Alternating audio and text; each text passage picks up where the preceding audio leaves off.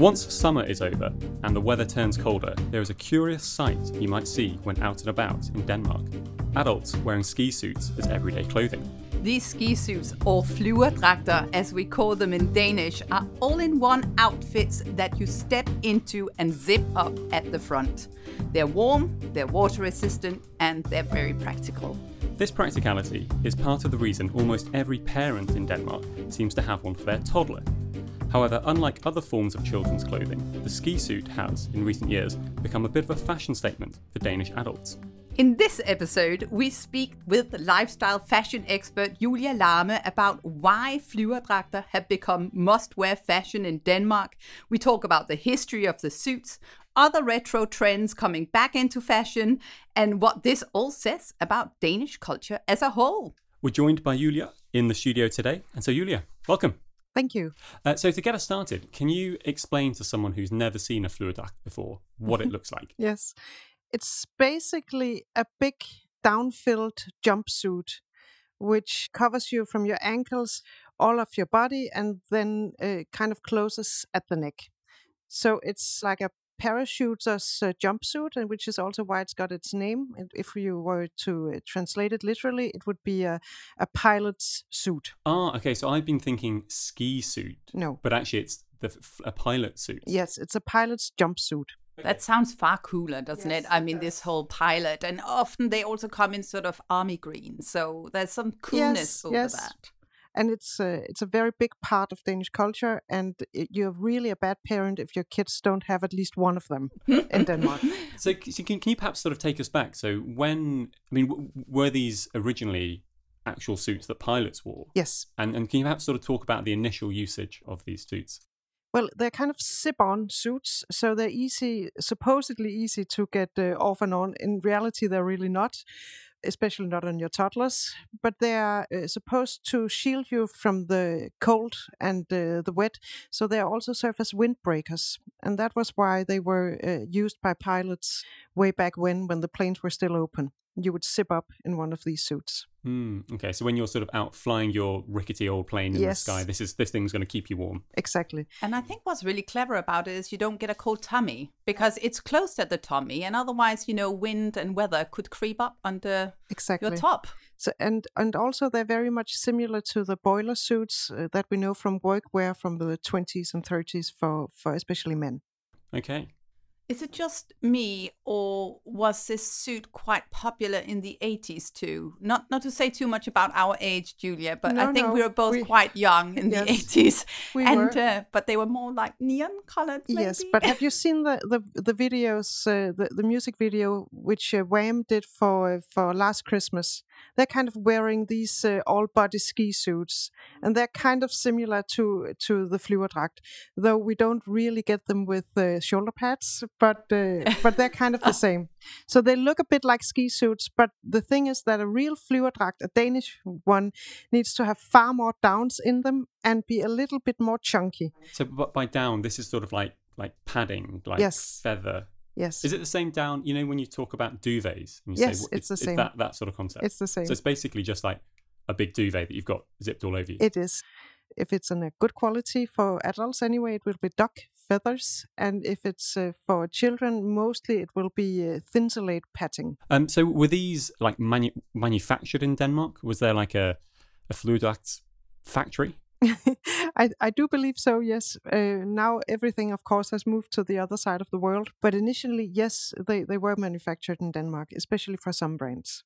And, what was his story about the recent comeback? Because there has been a comeback. There were quite a few years where you'd never want to be seen in a flyverdragt as an adult. It would have seemed very childish.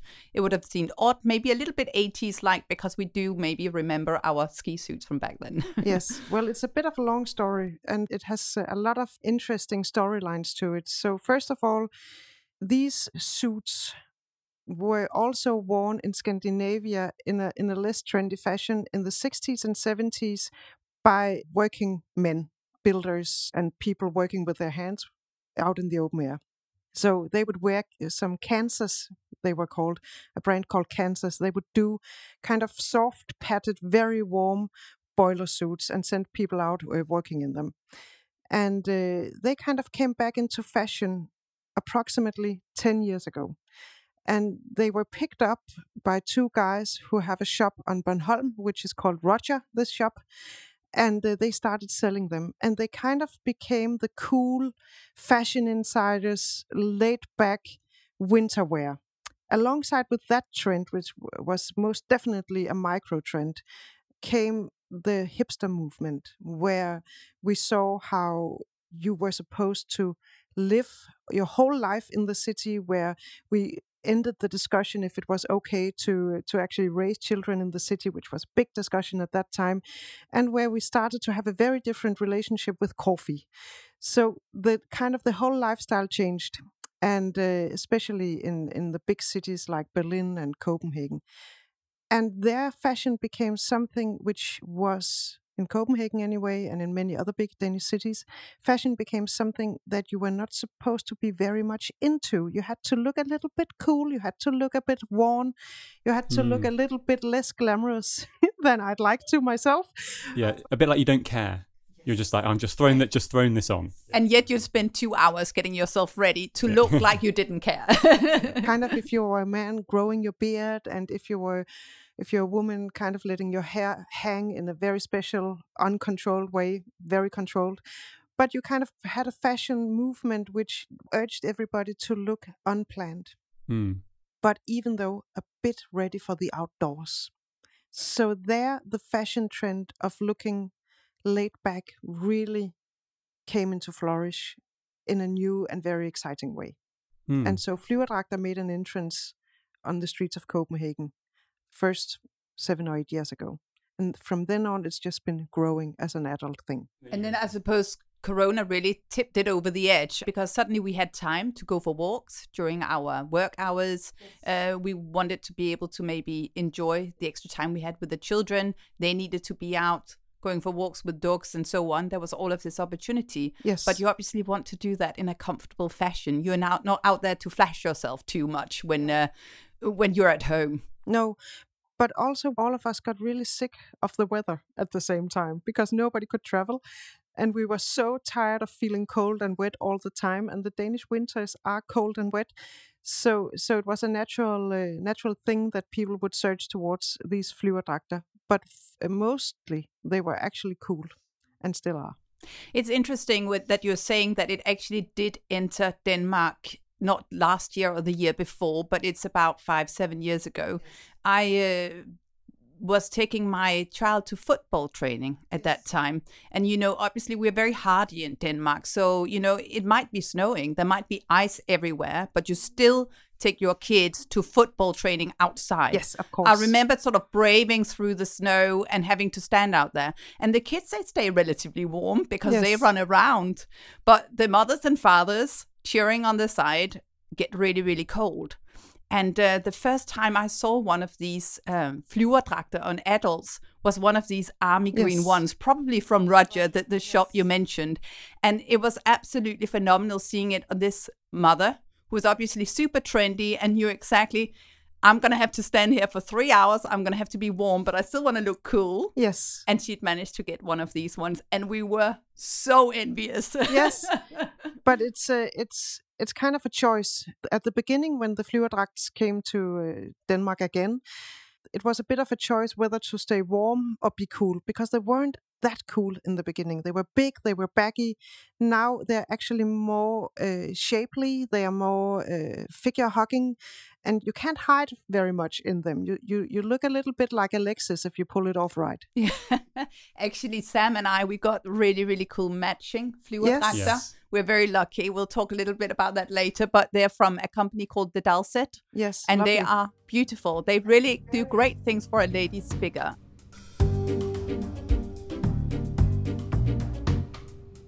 It seems quite common now for yes. trendy women such as yourselves, I imagine, to be walking down the streets in Copenhagen and to really pull it off. Yeah. I did feel a bit of nervousness about stepping out as a guy you did? in this, okay. just because it, it's less less of a common sight. Then I step yes. out and suddenly I'm like, oh my gosh, this thing is fantastic. Yes, you don't want to take it off. It is so good. Yes. Um, and so I'm I'm sort of now quite happily strutting around in Copenhagen wearing yes. this thing. My husband and I got some really cheap ones, uh, like these Kansas workwear, which we wear in the winter. And we have unfortunately ended up buying the same colors, and we kind of look. It looks it's look it looks like you're you're trying to prove something to nature itself by wearing these. Remember, it's like the 80s where you had these um, tracksuits, Exactly. and then you'd have matching husband and and wife, and then you'd be out there walking in nature together, matching each other. now it's just uh, now it's flyverdragter instead Yeah. that we Yes, uh, it that is. we match. But I thought you looked fantastic in yours actually, and it was quite masculine. This one from the dulcet. It was quite good, wasn't it? I, I Yeah. don't know, they, they definitely were quite, as you said, um, fitting. So you know, Yes. definitely make you look a bit more like the Michelin Man. you need to put a lot into construction when it comes to adults because those for children are basically just a big blob with arms and legs in it.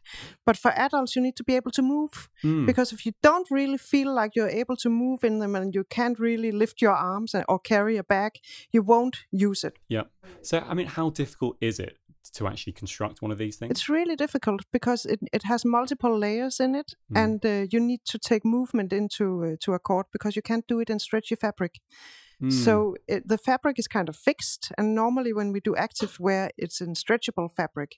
But this is thought as active wear and constructed like active wear, but never in a stretchy fabric. So it's really difficult, and you need to buy yours uh, from an expert. Yeah, I think they're done really well. Hmm. And I think you had a bit more space in yours than I had. I mean, men always get the most comfortable wear. Yes, I and they don't know get what pockets it is. too. Yeah, exactly. But I sort of get food act in, in that practical sense. So I'm just a bit curious about this point you said a while ago about this trend, which was suddenly we've gone from fashion being something where you're like put together well, you Mm. look your best, to suddenly being a bit rougher. Yes, You, you seem to say it was something to do with this idea of you can live in the city or you can sort of be hipster. Can you sort of expand on that a bit? Yes.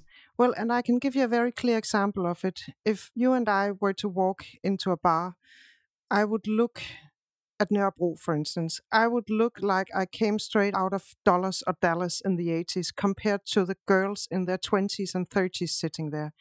Makeup is not really used anymore. Uh, hair needs to be needs to be tousled and uh, uh, a little bit um, random. You you need to wear pared down clothing in order to fit in seamlessly in some cultural settings in Denmark, especially in the intellectual ones. So we have gone from a fashion which was all in with everything that glitters to a kind of normative not normcore but normative way of paring yourself down to show that you care about other things than the materialistic things and that you are Mm. very secure in your femininity or masculinity Interesting. So the, the, the broader trend there is to, to demonstrate that you're not, you don't care about material things. yes but it's just one trend among many Yeah, because that's interesting with the flyverdragter. I was actually just thinking before older people, younger people, do they wear them or is it something that is like from age 30 plus till age 50 minus? Who wear these flyverdragter? I feel I see them everywhere, but do we? Yes, we do see them everywhere, and it's actually not a, a specific demographic.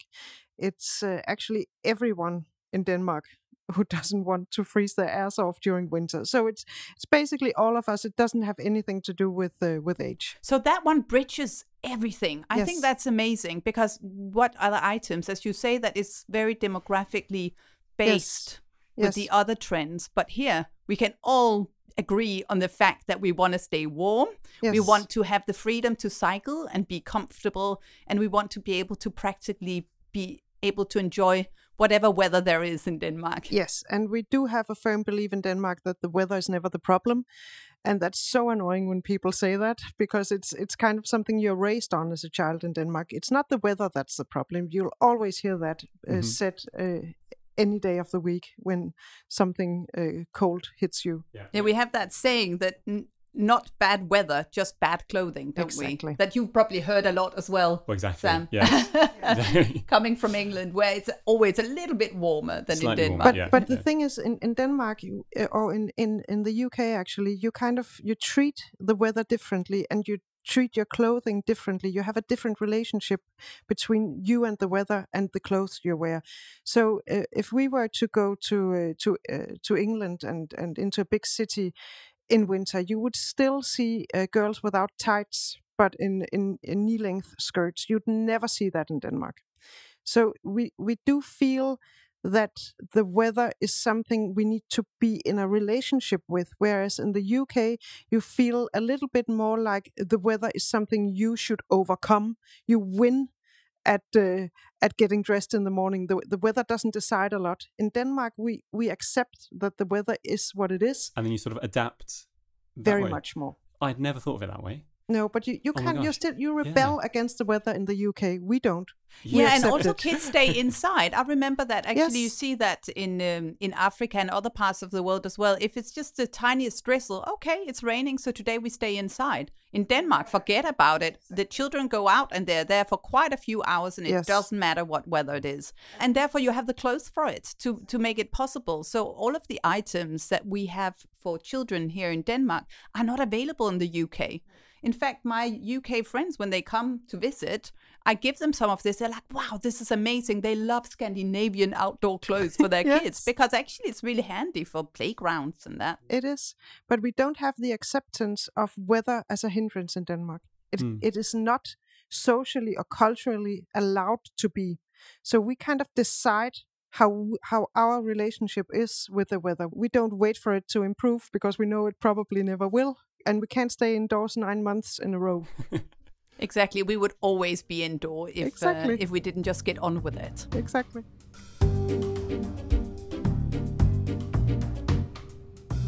I'm curious, are there other cultures that have this similar relationship to the weather that Yes. Denmark? Is it a Scandinavian thing? It's very much a Scandinavian thing. And if you look at the northernmost part of Germany, they speak about uh, Scandinavian child rearing as uh, the new and very modern way to do it.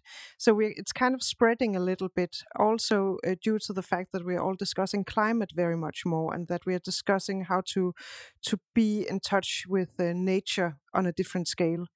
But it's also a sign of living in a welfare state, also in a true welfare Really? state. Yes, because we all have the expectation that children should be well dressed when they're going out into the weather. It's not about the brand or how your clothes look.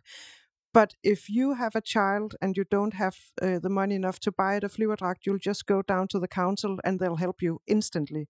It's no questions asked. So Hmm. it's if you live in the UK, for instance, and your child doesn't have enough clothes to play outside in bad weather, you're not as likely to get the help immediately as you would be in Denmark. Interesting. So it's like this, this universal right Yes. for kids to play. Yes. And that goes through to the provision of Flyverdragt. Yes, it is a it's a universal right for a child to be able to sleep outside in its uh, stroller uh, until it's two or three years old. You're giving your kids the right to nap outside, so you do need a stroller because every child needs to sleep outside.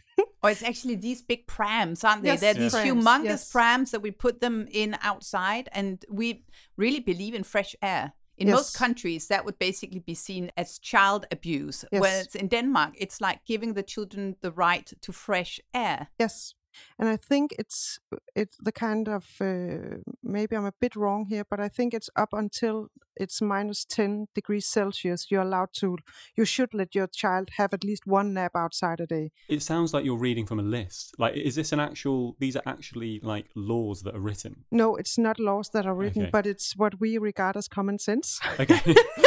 you need to be weather hardened. You're supposed Yeah. to live here. You need to be able to take in the weather. And also, we believe that it kills germs, don't we? I believe so. Yes, I'm, I actually my children were brought up abroad, so I came back with the last one who did get a chance to sleep out in the extremely cold Scandinavian weather. But I was so pleased we could do that. But I mean, I do remember that there were other issues and concerns. For example, in the UK and in South Africa, they had the issue of rats. Yes. You did not want to put your kid out there and find a rat in the No, in the pram. So, and not. in Denmark, we are so lucky that Yes. it's very clean. Um, it's very safe. Uh, also, from a like, you don't expect someone to run off with your child in the No. pram perspective. So, therefore, there's this whole trust culture that we know that we can put our kids out there. They'll get some fresh air. They'll sleep well, and yes, it will probably kill some germs as well. yes, and it dominates our lives. For instance, my son, who is now 10, he was nine during the whole Corona business.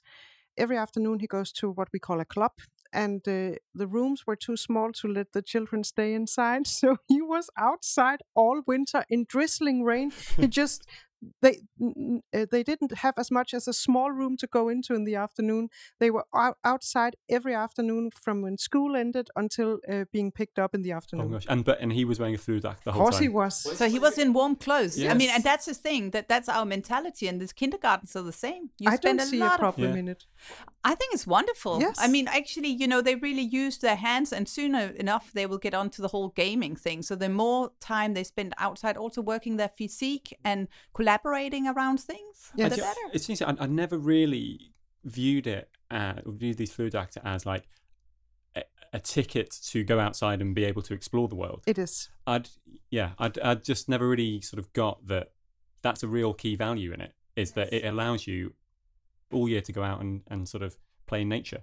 I just sort of thought of it as like a thing to keep you warm. But actually, you're right. It, it then allows you to play outside and uh, spend four months in drizzly weather at your Exactly club. Yeah. eight, nine. Yes. But I'm Yeah. curious about the Flyverdragter in other countries because now we've been quite insular over the last few years because of Corona. We've all been stuck in our own little environments. But how is uh, Flyverdragter doing in other parts of the world? Do we see a trend? we see it slowly emerging, but especially led on by Danish brand. We have a Danish brand called Hunkøn, who are producing these wonderful flyverdragter because they're in multiple colors and patterns. So they do them every year. We have uh, uh, Ganni, a leading Danish fashion brand, who, who has also for seasons produced them. We have Mads Nørgaard, uh, which is an excellent uh, Danish fashion brand as well, which uh, uh, does very simple designs, and they have done Flyverdragter. And I actually used to own the one, but my oldest one nicked it from me, so now it's his, and it's almost worn out. But it's uh, we have these brands which are sold abroad, which takes are taking the trend with them.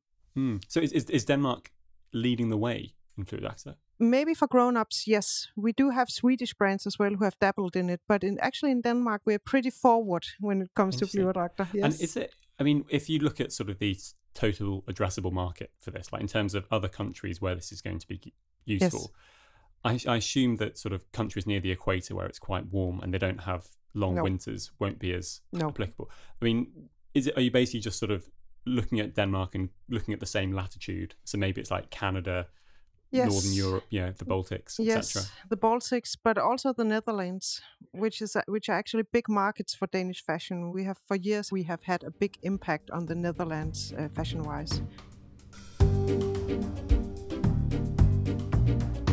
So obviously, you are also a trend expert, Julia. And um, what are you seeing apart from the Flyverdragter happening right now in Denmark. in Denmark? And is there somewhere where we inspire further?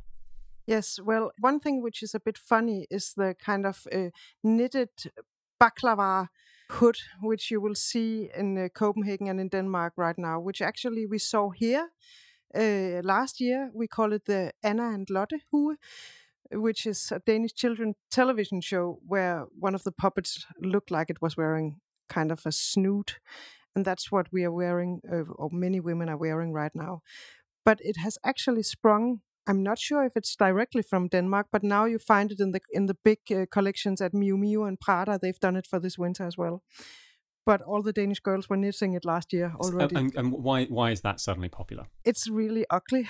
I can't tell you. It's it's it kind of messes up your hair. It but but most of all, it keeps you warm. It's again convenient and practical, yes, isn't but it? it's no. We're actually looking.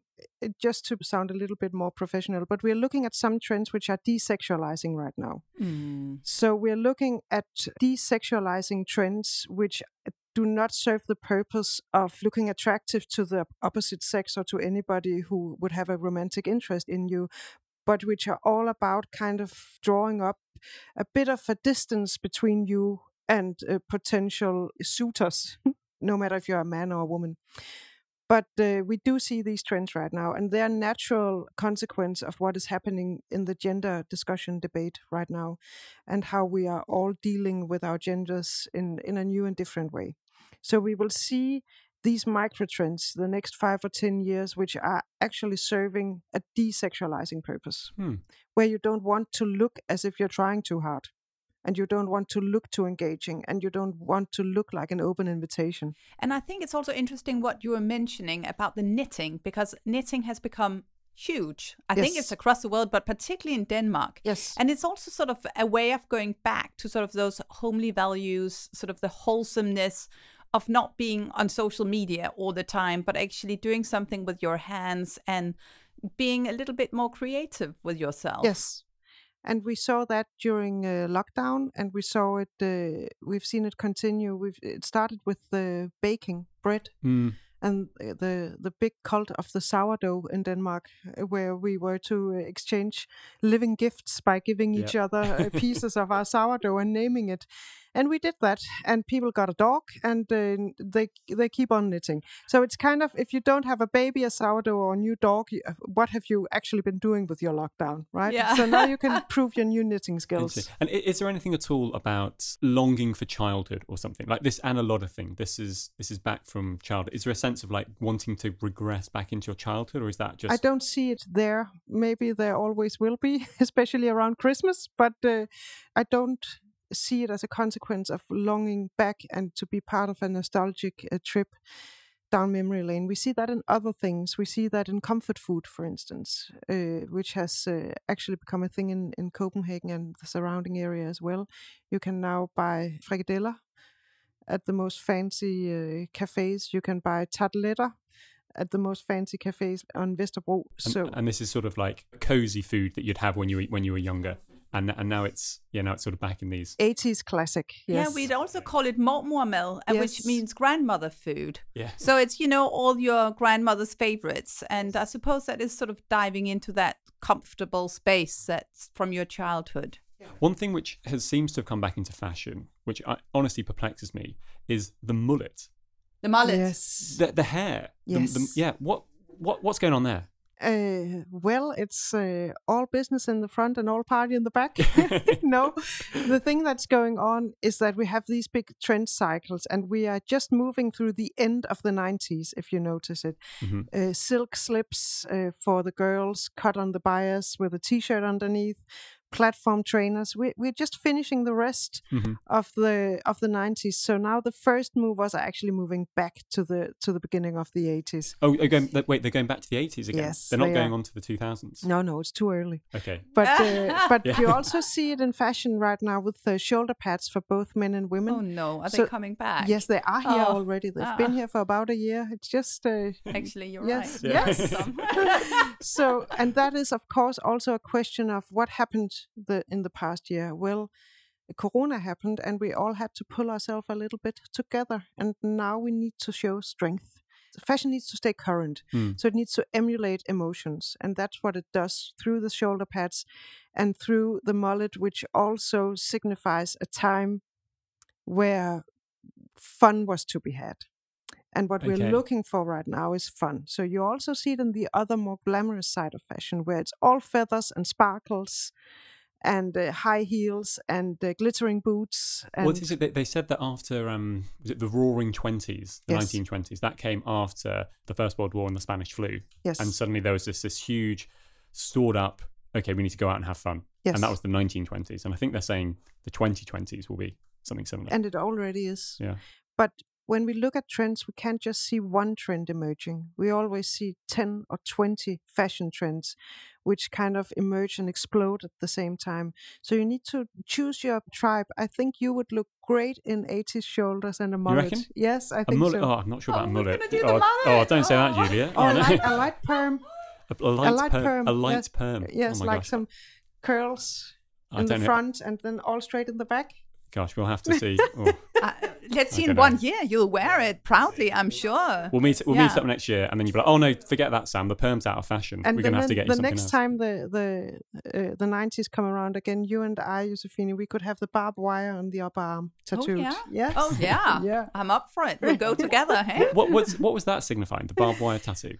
Well, that was uh, explosive and uh, strong femininity, Okay and a little bit uh, a little bit Pamela Anderson who personified that and even had the tattoo as well. Yeah, sort of where the sort of the brute, sort of the masculine meets ultra feminine, isn't exactly, it? Exactly. Yes. Yeah. So we also need bigger boobs. We'll have to work on that. Yeah.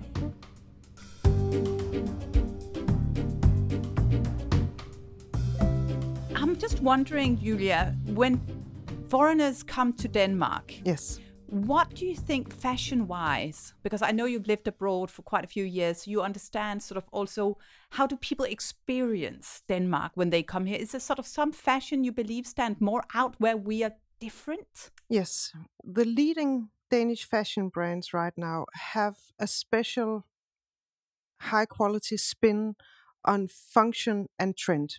So we do not in Denmark produce clothes which cannot be worn and doesn't serve a purpose. So it's not frivolous, but it's more uh, functional fashion, which more minimalist produce. in a way as well, maybe. yes, but still embellished and still uh, with a lot of details. But it needs to serve a purpose, and that's also why the Flyverdragt, of course, needs to come from Denmark. And it mirrors a little bit how we have treated furniture design for years and years and generations, which is it needs to be beautiful, but it also needs to have a function. So when looking at Danish fashion from an external point of view, you'd say, well, it's not overly expensive. It it can all be washed. it it is well cut, and it is and you move in it, and it has been beautifully made. So that's kind of the things you would notice about Danish fashion right now. There is one thing I remember because I was based in Africa for quite a few years, and actually Sam has been too.